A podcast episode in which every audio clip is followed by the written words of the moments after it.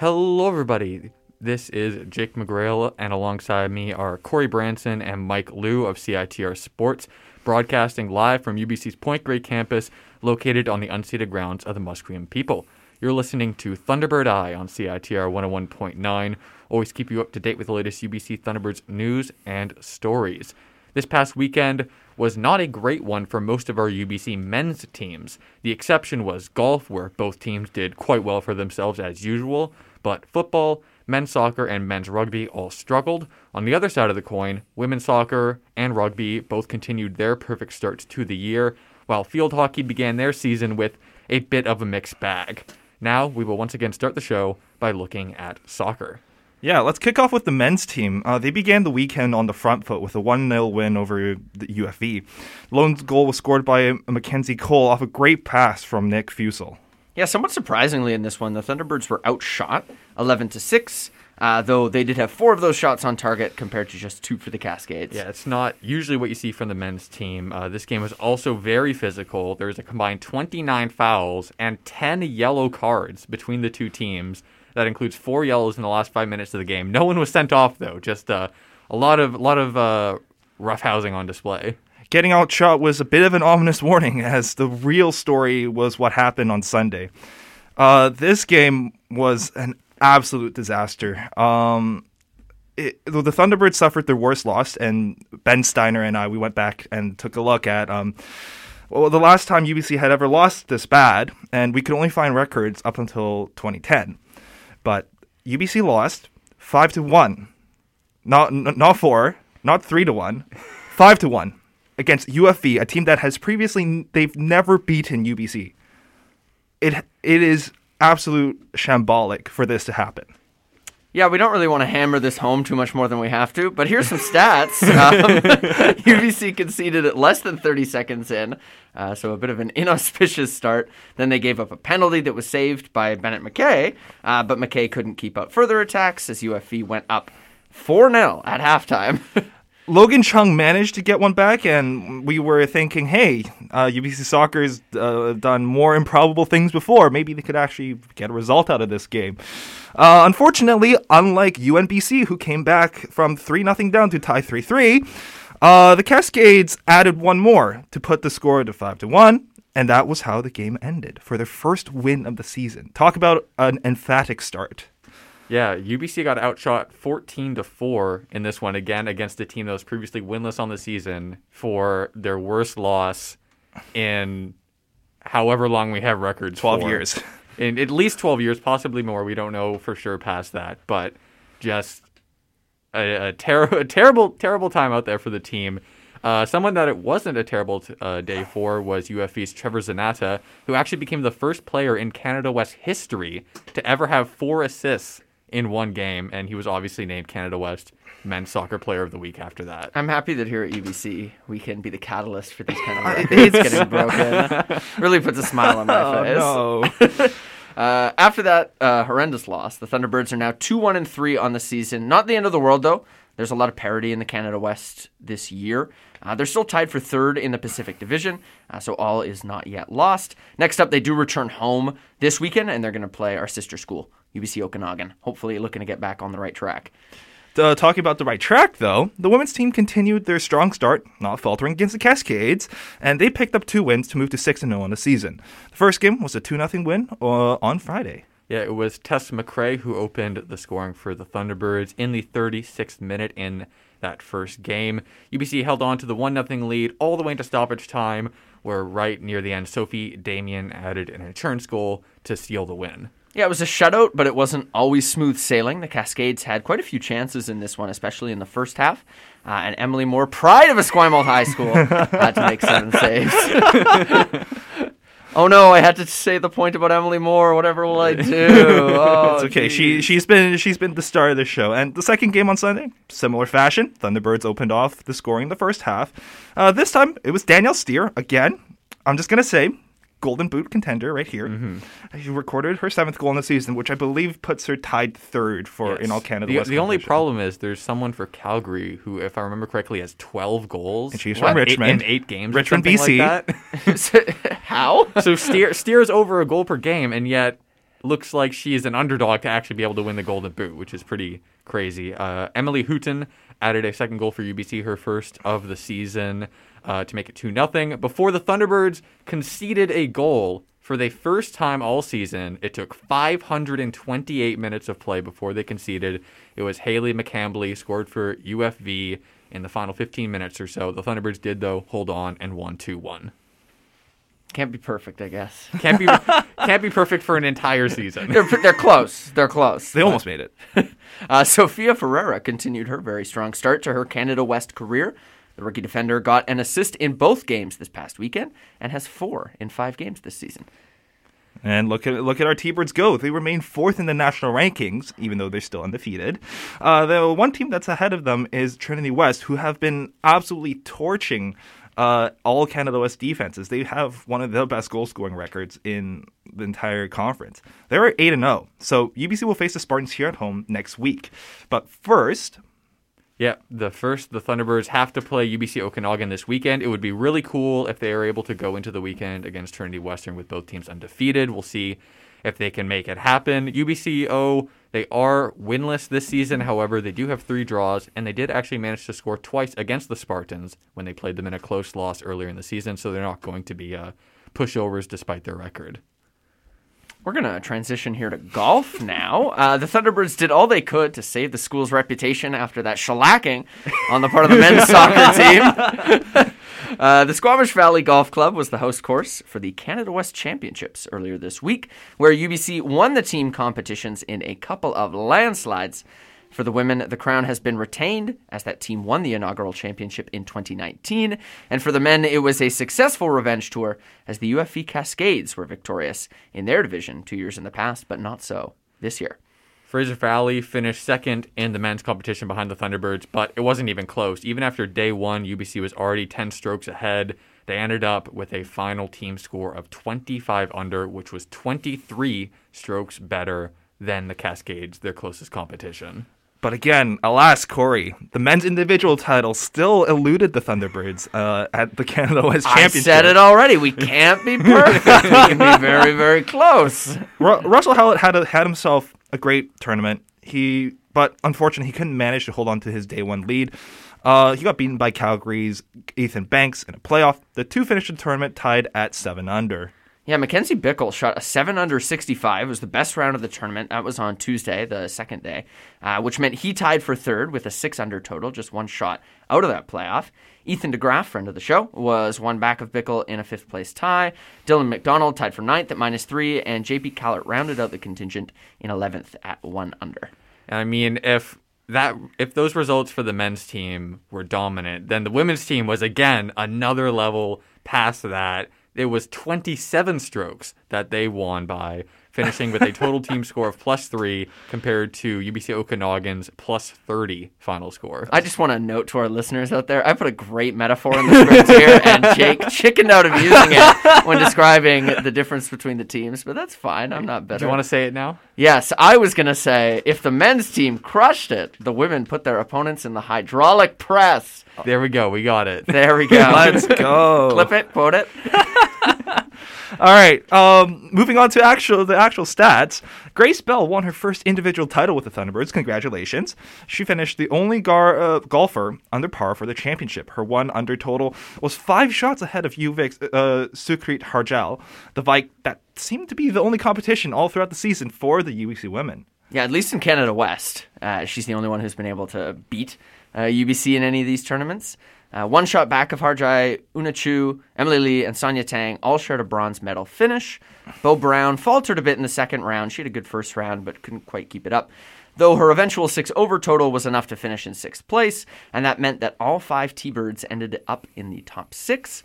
That's not half bad. If, if it only wasn't for that pesky Victoria bike, it could have, it could have been could have been totally perfect. Just because they're from Victoria, I'll allow it. wow. All right. Then on the other end of the spectrum, we we don't normally like to bully other schools too much, but this was just insane. Alberta was 174 strokes back of the Thunderbirds, and Lethbridge was 160 back for You the know, tournament. Every every day on the golf course, you lose a couple shots here and there. You'll leave a putt short. your irons get shanked a little bit. These things happen. 174 strokes, a lot of bad things happen. Uh, It's no big deal. might, might have been the Squamish special. We, we, we don't know. But the golf season is just about to wrap up. Each team has one more tournament before the spring. UBCO Invitational at the Okanagan Golf Club this Sunday and Monday. Both teams will look to complete the sweep uh, early in, in this early season action, as no team title has yet escaped their grasp. That would be pretty dang impressive if they go an entire semester with both teams winning literally every tournament that they take part in. Yeah, it's it's interesting because the women's team pre-pandemic, pre-huge break, they were they were very dominant, and this was sort of um, this was normal for them. This was something we expected. But for the men's team, they've really stepped it up. We mentioned the fact that in the Canada West Championships a couple of years ago, they did not win. It was much much closer, and then you see uh, this week a 23-stroke margin of victory. That's quite an improvement, and so it's good to see that they both teams are pretty much equally dominant at this point. And another team that's had a fantastic start to the year is the women's rugby team. They entered the halfway point of the regular season now 3 and 0 after they beat Calgary at home 39 to 20. Yeah, the game didn't start well, though, as the end score might suggest. Rory Wood scoring a try for UBC in the first minute. Uh, the Dinos responded with 13 unanswered points to take the lead. Uh, yeah. Yeah, Emily Baker and Savannah Botter scored tries of their own for the Thunderbirds in that first half, but Calgary, perhaps a little surprisingly, held on to their lead. They entered halftime actually winning 20 to 17, giving UBC a real test here at home. Yeah, the Thunderbirds did respond really well in the second half, though. They had 22 straight points out of the gate. Piper Logan and Botter both scoring two tries each. Uh, they shut out the Dinos on the other end, turning the halftime deficit into an eventually comfortable and convincing win.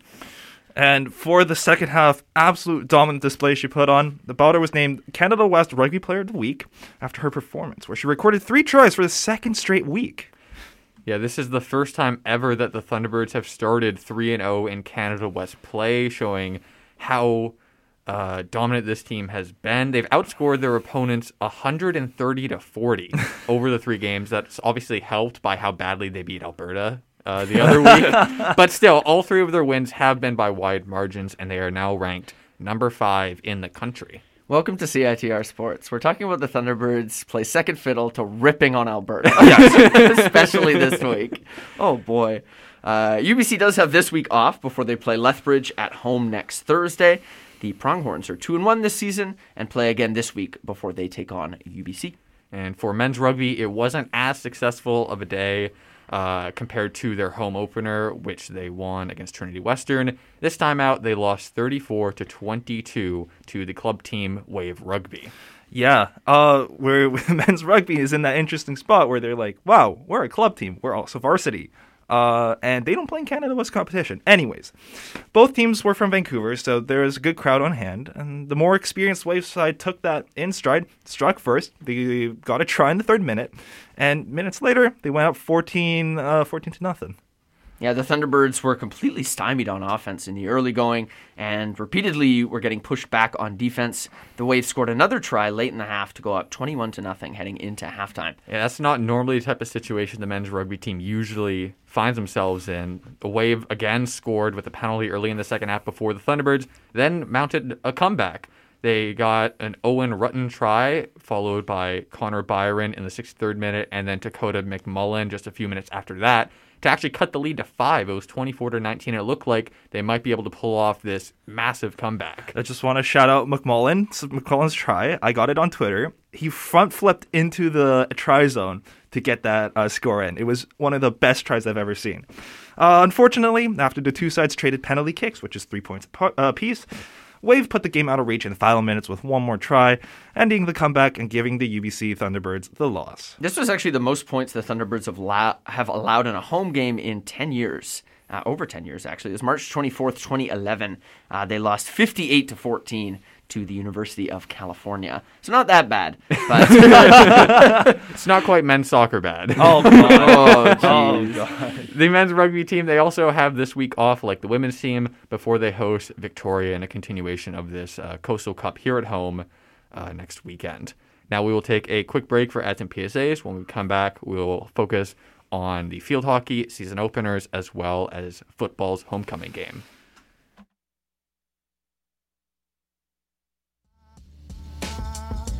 You're listening to CITR 101.9, broadcasting from UBC's Point Grey campus, located on the traditional, unceded Coast Salish territory of the Hunkaminam speaking Musqueam people.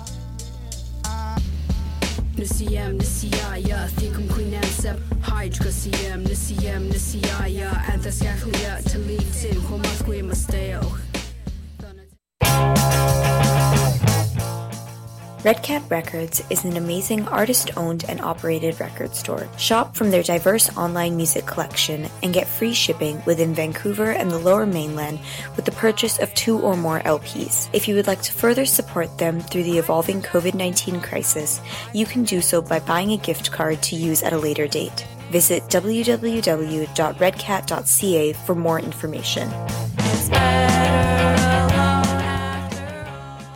We don't need to tell you that Vancouver has a housing problem. Mass evictions. Mass evictions. Unfair rent increases. What happened to rent control and protection from unfair eviction? If these or other housing matters concern you, you may be interested in joining the Vancouver Tenants Union. For more information, visit tenantsunion.ca. Welcome back. You're listening to Thunderbird Eye on CITR 101.9. Now it's time to talk about some field hockey. For sure. So, we are in the middle of a global pandemic right now. I'm sure you've heard. So, to lessen travel for our field hockey teams, the women's field hockey regular season is divided into two tournaments of four games each between the three teams in the conference. Playing in Victoria this past weekend, the Thunderbirds lost twice to the Vikes and beat Calgary twice. The two wins over Calgary were both blowouts 7 0 on Friday and 5 0 on Saturday. Thora Ray scored three times for UBC over those two games. Jordan, uh, hmm. any of any of you want to help me on the pronunciation? I think it's Faychak. Faychak, okay. Uh, Jordan Faychak scored twice with Miranda Yee, Michaela Sterling, Kaylee Chow, uh, Chow, Izzy Fraser, Jillian Wallace, uh, Kaya Cooper, and Sarah Goodman all finding the net as well. A complete, just utter dominance and a lot of names for us to talk. About. I was gonna say, did anybody not score? Yeah, this is the entire team basically uh, scoring and continuing our trend this week of making fun of Al- uh, the Alberta schools. The five nothing loss was actually Calgary's best result of the four game tournament because Victoria beat them seven nothing and six nothing. They were not having a good time out there. oh man. Uh, unfortunately, the Thunderbirds also lost to the Vikes twice. First 3 1 on Saturday and then 3 0 on Sunday. Goodman scored the lone goal for UBC in the two matches, though it was more of a consolation one, as they were already down 3 0 at that point. Uh, this means that UBC will be in tough to make it to the national championship game, as only the top team from Canada West uh, qualifies, which is very strange for a region this strong. uh, this means that they will more than likely have to be perfect at the second tournament. Yeah, the national championship is literally just a national championship game. They don't bother having the same type of national tournament that other sports do. There's like one Canada West team, one Ontario team. There you go, play each other, and then that's the national champion. So the Thunderbirds, they're gonna have to beat Victoria twice, most likely, assuming that Victoria doesn't lose to Calgary. Uh, the Thunderbirds will host the second set of four games, so hopefully that provides a lift for them. Uh, this tournament that will end their regular season takes place in two weeks' time. All right, and now moving on to the football home opener. Um, great crowd, great atmosphere, but um, unfortunately, that wasn't the home opener the T-Birds wanted to have, to say the least. Um, though, though a crowd of uh, 2,500 people turned out on a Friday night, UBC fell 43 to 15 to the Saskatchewan Huskies. I have a lot of thoughts on this. Mike is Mike has taken over my role as football guy from a couple of years ago, and I'm I'm so happy that he has to deal with I, this. I, am, are, am I happy? Or, no, I didn't say you're happy. I said I'm happy that I don't have to that I don't have to do all this research. Um, oh, God. So I on Friday night I was invited to a uh, a tango show at the Chan Center, and I was like, tango? What? That's so weird. So I was weighing my options. I was like, what can I do with my Friday night? I could go to the tango show. I have no interest in tango music. Or I could go to the men's football game. And I sat there and I thought about it. And I thought about the last homecoming game that we had. And I thought about their game last weekend.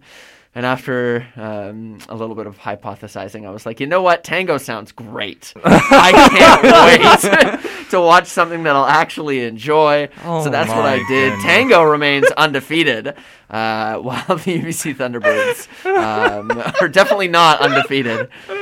That's my little sidebar. Anyway, Saskatchewan struck first early. They scored on the first drive of the game as Mason Nyhus found Sam Baker for a touchdown. And then after UBC had a two and out, the Huskies made them pay with another touchdown to make it 14 0 early. Yeah, quarterback Garrett Rooker uh, was tr- doing his best to lead the UBC offense. He got the Thunderbirds on the board with a rushing touchdown, the first of his career, but the Huskies then scored another touchdown and a field goal before the half to take a 27 to 7 lead into the break. Yeah. Um, UBC then had a chance to score early in the second half, but failed on a third down on the goal yard uh, on, uh, on a third and goal ch- chance.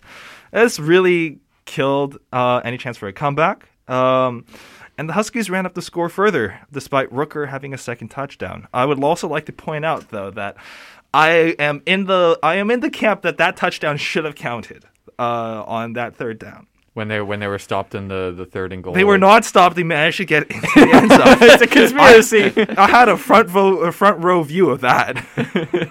Uh, Rooker did end up being the offensive standout for the Thunderbirds. We're all about silver linings here. He completed 25 of 34 passes for 283 yards. He rushed for 52 yards as well, including both of the UBC touchdowns. Other offensive players for the Thunderbirds, Isaiah Knight, he had 85 rushing yards of his own on 11 carries. Pretty good return there. While Trey Kellogg was the top receiver, he had six catches for 70 yards. I'd also like to shout out Jason Soriano and Robert Lutman for getting making good completions at very critical times to move the T-Birds down the field. Anyways, the UBC defense, on the other hand, had themselves a very, very rough outing. Um, the Huskies racked up 626 yards of total offense, averaging 12.1 yards per play for the game, which, for those uh, who aren't familiar with football, that's equivalent to getting a first down each and every single pass they made. Uh, they also averaged 13.7 yards per punt and 22.3 yards per kickoff return. So just brutal on Yeah, the D line part. 626 yards of total offense. That's, I think that's a big number. It is a big number. We can see we see Corey here fuming silently. I, ch- I, I do not see it. I choose not to speak. I pretend I don't see it. Ugh, the Thunderbirds struggled with their discipline as well. They committed 11 penalties, 101 yards lost there. T- To be fair here, the Huskies were not great in that category either. They had 10 penalties of their own uh, for 74 yards, so a scrappy game all around, but still a lot to clean up there. Yeah, Thunderbirds, they are now 0 2. And an 0 2 start in this season is even worse than an 0 2 start in the previous season because there's only four more games left in this year. They only just started, and yet they're now a third of the way through the season. So if they're actually going to get anything out of this year in terms of being able to qualify for the playoffs, there has to be a switch flipped immediately because football is not like other sports where you can start 0 2 and then still have decent odds to recover if you start playing better. Like, if they don't start playing way better immediately, then it's going to be another season without a playoff spot. Yeah. Yeah, that sums it up. uh, the next, uh, well, this week they have uh, luckily a bye week to go figure some stuff out on the practice field. Um, they're playing against the Regina Rams on the road, uh, who are one and one after beating Calgary, which was in in and of itself an upset. Uh, UBC has won four of the last five meetings with the Rams, though that also includes a loss that was later turned to a win when the Rams were discovered to have used an ineligible player. So. Um, Maybe uh, that's how the first win of the season is going to come about. Well, I remember that actually sparked a helped spark a playoff push in the a couple years ago when it happened. The Thunderbirds outside the playoff spot, and then suddenly Rams have to forfeit some wins. Thunderbirds bump up, and they go on a winning streak, make the playoffs. It was a good time. So, uh, Regina, We'll take do- what we can Yeah. get. Are you, you can do us a solid again. Please, please do. Before we wrap up, we're going to take a quick look at some exhibition action for various teams, which includes men's hockey, men's volleyball, and softball. Yeah, men's hockey continued their perfect run in the Captain's Cup with a 5 2 win over Victoria. After a scoreless first period, they scored twice in the first two minutes of the second and never gave up the lead from there. Liam Kindry, Tyler Sandu, Carson Miller, Jonathan Smart, and Scott Atkinson, all names you should be getting familiar with. Uh, they were the scorers this game, with Sandu also adding two assists. Women's hockey also took to the ice. They played Trinity Western here at home, not part of any big tournament like the Captain's Cup, and they won 2 1 off of two third period goals. Yeah, after the Spartans took the lead in this one, in the second, it was Maya Beard and Joel Fiala who scored for UBC to secure that victory. Men's volleyball was also in action. They played a series of three preseason matches, matches with two losses to Mount Royal and Alberta before beating Calgary to close the weekend. Yeah, the Thunderbirds, they were without star attacker Michael Dohaniak for all the matches, but even so, losing two of those three, not an amazing sign. So hopefully by the time this regular season actually starts a month from now, they'll be uh, more in their groove. Interestingly, the one game that they did win of those three was when rookie setter Mason Greaves received the start. And finally, softball played their first ever game on the UBC campus, their new field, uh, the Collings Field. That was a match against SFU. As mentioned last week, there were no scores kept for the game, but it's a great milestone for the program. Yeah, I mean, it's still crazy to say softball played at UBC for the first time ever. Instead of Surrey. Wow. over, I think that's an over 40 minute drive from here, right? Yeah, Or I closer mean, to an hour with traffic. That's de- I think it would definitely be longer than 40 minutes depending on what the traffic is like. But yeah, doing Good to have them home. doing that many times a week when you're living on campus for your entire university uh, softball career must not have been that fun. So it's great that uh, the players on the team now can instead just walk uh, however far it is from their dorms to uh, Collings Field and play there. Yeah, much more convenient. Just before we wrap up here, folks, we're going to talk about what's coming up over the next week before our next show. It is Thanksgiving weekend, uh, so not a lot of teams in action, a lot of teams on byes, taking the week off. But uh, there is soccer on Friday and Saturday. The men's and women's teams are both playing the Heat from UBC Okanagan. Um, as well on Saturday, there is a Trinity Western Invitational cross country meet, um, so we'll make sure to cover that as well.